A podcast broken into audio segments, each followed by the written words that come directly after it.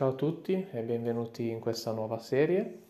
Oggi faremo un'introduzione di quello che è poi l'obiettivo vero e proprio eh, del podcast, ovvero fornirvi eh, delle idee, eh, dei metodi educativi, eh, dei giochi educativi eh, per poter lavorare eh, con la vostra utenza, che siano bambini, adolescenti, adulti, anziani, che siano ehm, neurotipici, neuroatipici, autistici, eccetera.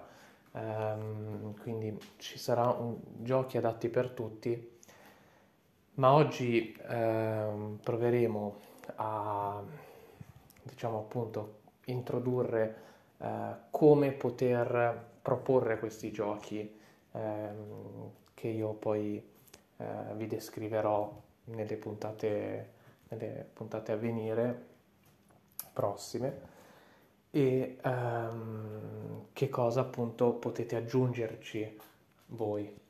Quindi sigla e poi iniziamo.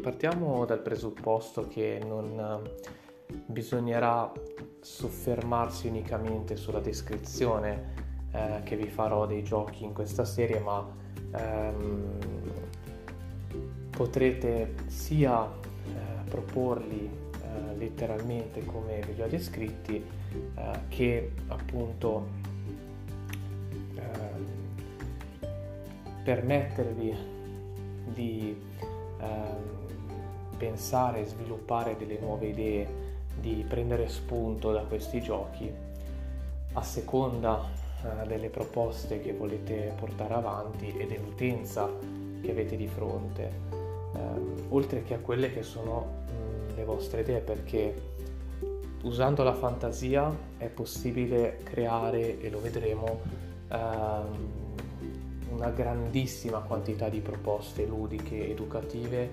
praticamente a costo zero quindi semplicemente preparandole un po' e semplicemente imparando a comprendere su che cosa andiamo a lavorare.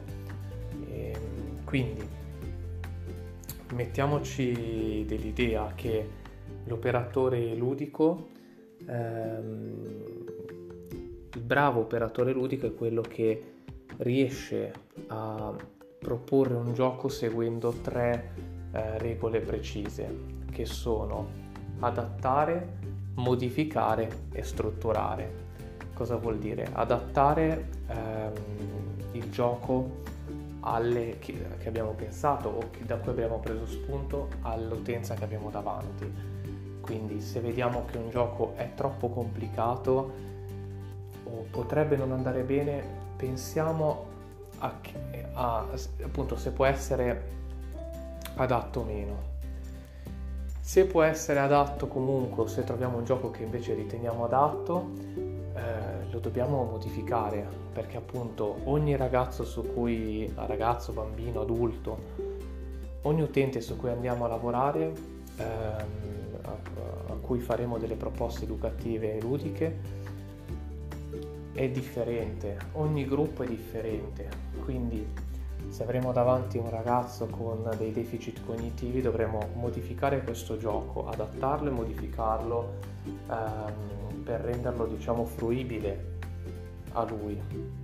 E infine strutturarlo, cioè ehm, completarlo, ehm, aumentare diciamo la difficoltà, comprendere su che cosa si va a lavorare, ehm, permettere dei progressi eh, col metodo step by step, quindi eh, pensare anche a delle evoluzioni di quel gioco.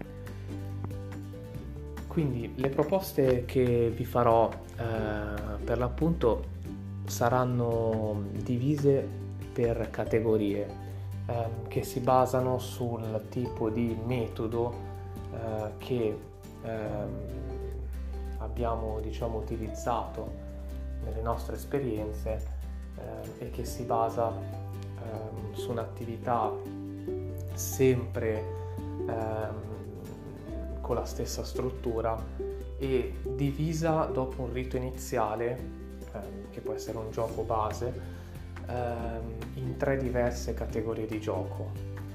Ehm, quindi eh, io ve ne fornirò ben 5 di categorie perché a seconda poi delle situazioni uno può usare una metodologia e un altro specialista può usarne un'altra.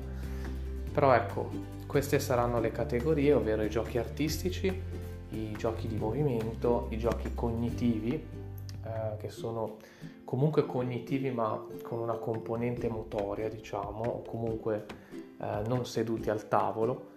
Poi appunto i giochi da tavolo e i giochi d'acqua, diciamo acquatici in piscina, eccetera, o, o semplicemente utilizzando l'acqua. Che cosa è importante ehm, comprendere? Che per andare a lavorare ehm, io utilizzo sempre eh, il termine ehm, flow, cioè è importante sapere che cosa si intende per flow eh, il, il, flow in italiano si può tradurre con flusso ed è quel momento in cui noi, e l'abbiamo già visto nella, sì, nell'altra serie più teorica, è quel momento in cui noi siamo immersi nel gioco che non è né troppo difficile né troppo facile.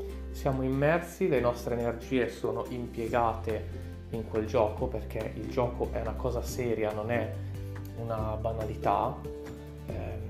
C'è serietà no, quando voi giocate, eh, ci mettete impegno quando siete immersi nel flow, quindi non è una cosa senza impegno eh, e questo flow è determinante perché permette eh, il, il, divertimento e quindi il rilascio di quelle che sono diciamo eh, le, le sostanze chimiche che rilascia il nostro corpo quando ci divertiamo ehm, e quindi creano sensazione di benessere e ci pone in una condizione eh, migliore di imparare, di, di percepire, di, di apprendere. Quindi questo è il flow ed è questo che bisognerà andare a ricercare il più possibile nelle proposte che faremo.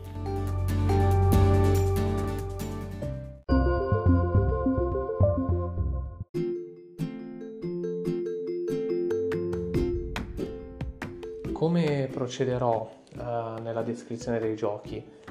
Vi porrò un titolo, diciamo, simbolico uh, che ho dato uh, ad ognuno dei molti giochi che, che, ho, che, che, abbiamo pensato, che ho pensato e che sono stati proposti. E um, ci sarà una descrizione con un commento e verranno anche indicati gli obiettivi. Questo perché? Perché eh, è importante imparare ad utilizzare il gioco come strumento ludico pensando all'obiettivo su cui andiamo a lavorare. Ok, per esempio ehm, mettere delle monete in un salvadanaio non è soltanto eh, tengo impegnato eh, l'utente ehm, con un'azione che, ripetitiva che può trovare anche rilassante e già rilassante, eh, favorire il rilassamento è un obiettivo, eh. quindi impariamo a tenere conto e traccia di queste cose.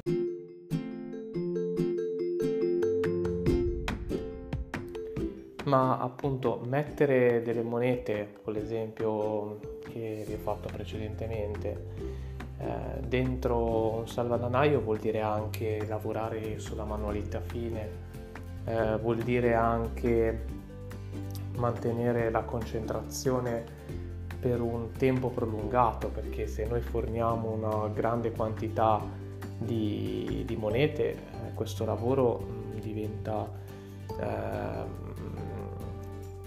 concreto e dispendioso eh, per l'utente.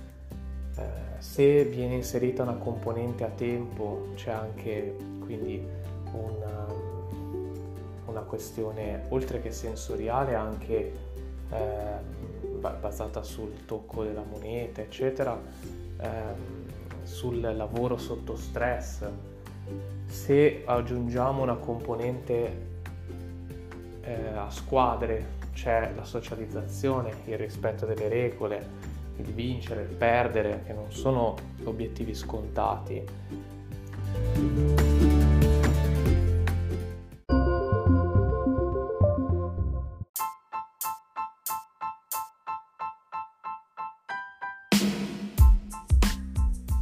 Penso di aver detto tutto in questa introduzione.